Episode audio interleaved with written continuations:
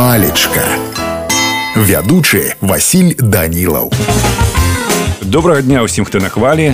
Роман трэцяе пакаленне кузьмы чорнага быў напісаны ў 1935 годзе у гэтым творы можна сустрэць і таямнічае забойство і злодзею чалавечыя адносіны і драмы.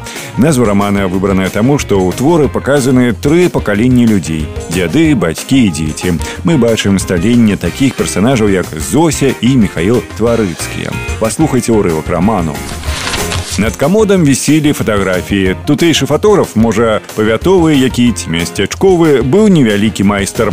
На адной фатаграфіі чалавек выйшаў з нейкім пагнутым носам, калі толькі сапраўды нос у яго быў просты, з адтапыранымі губамі.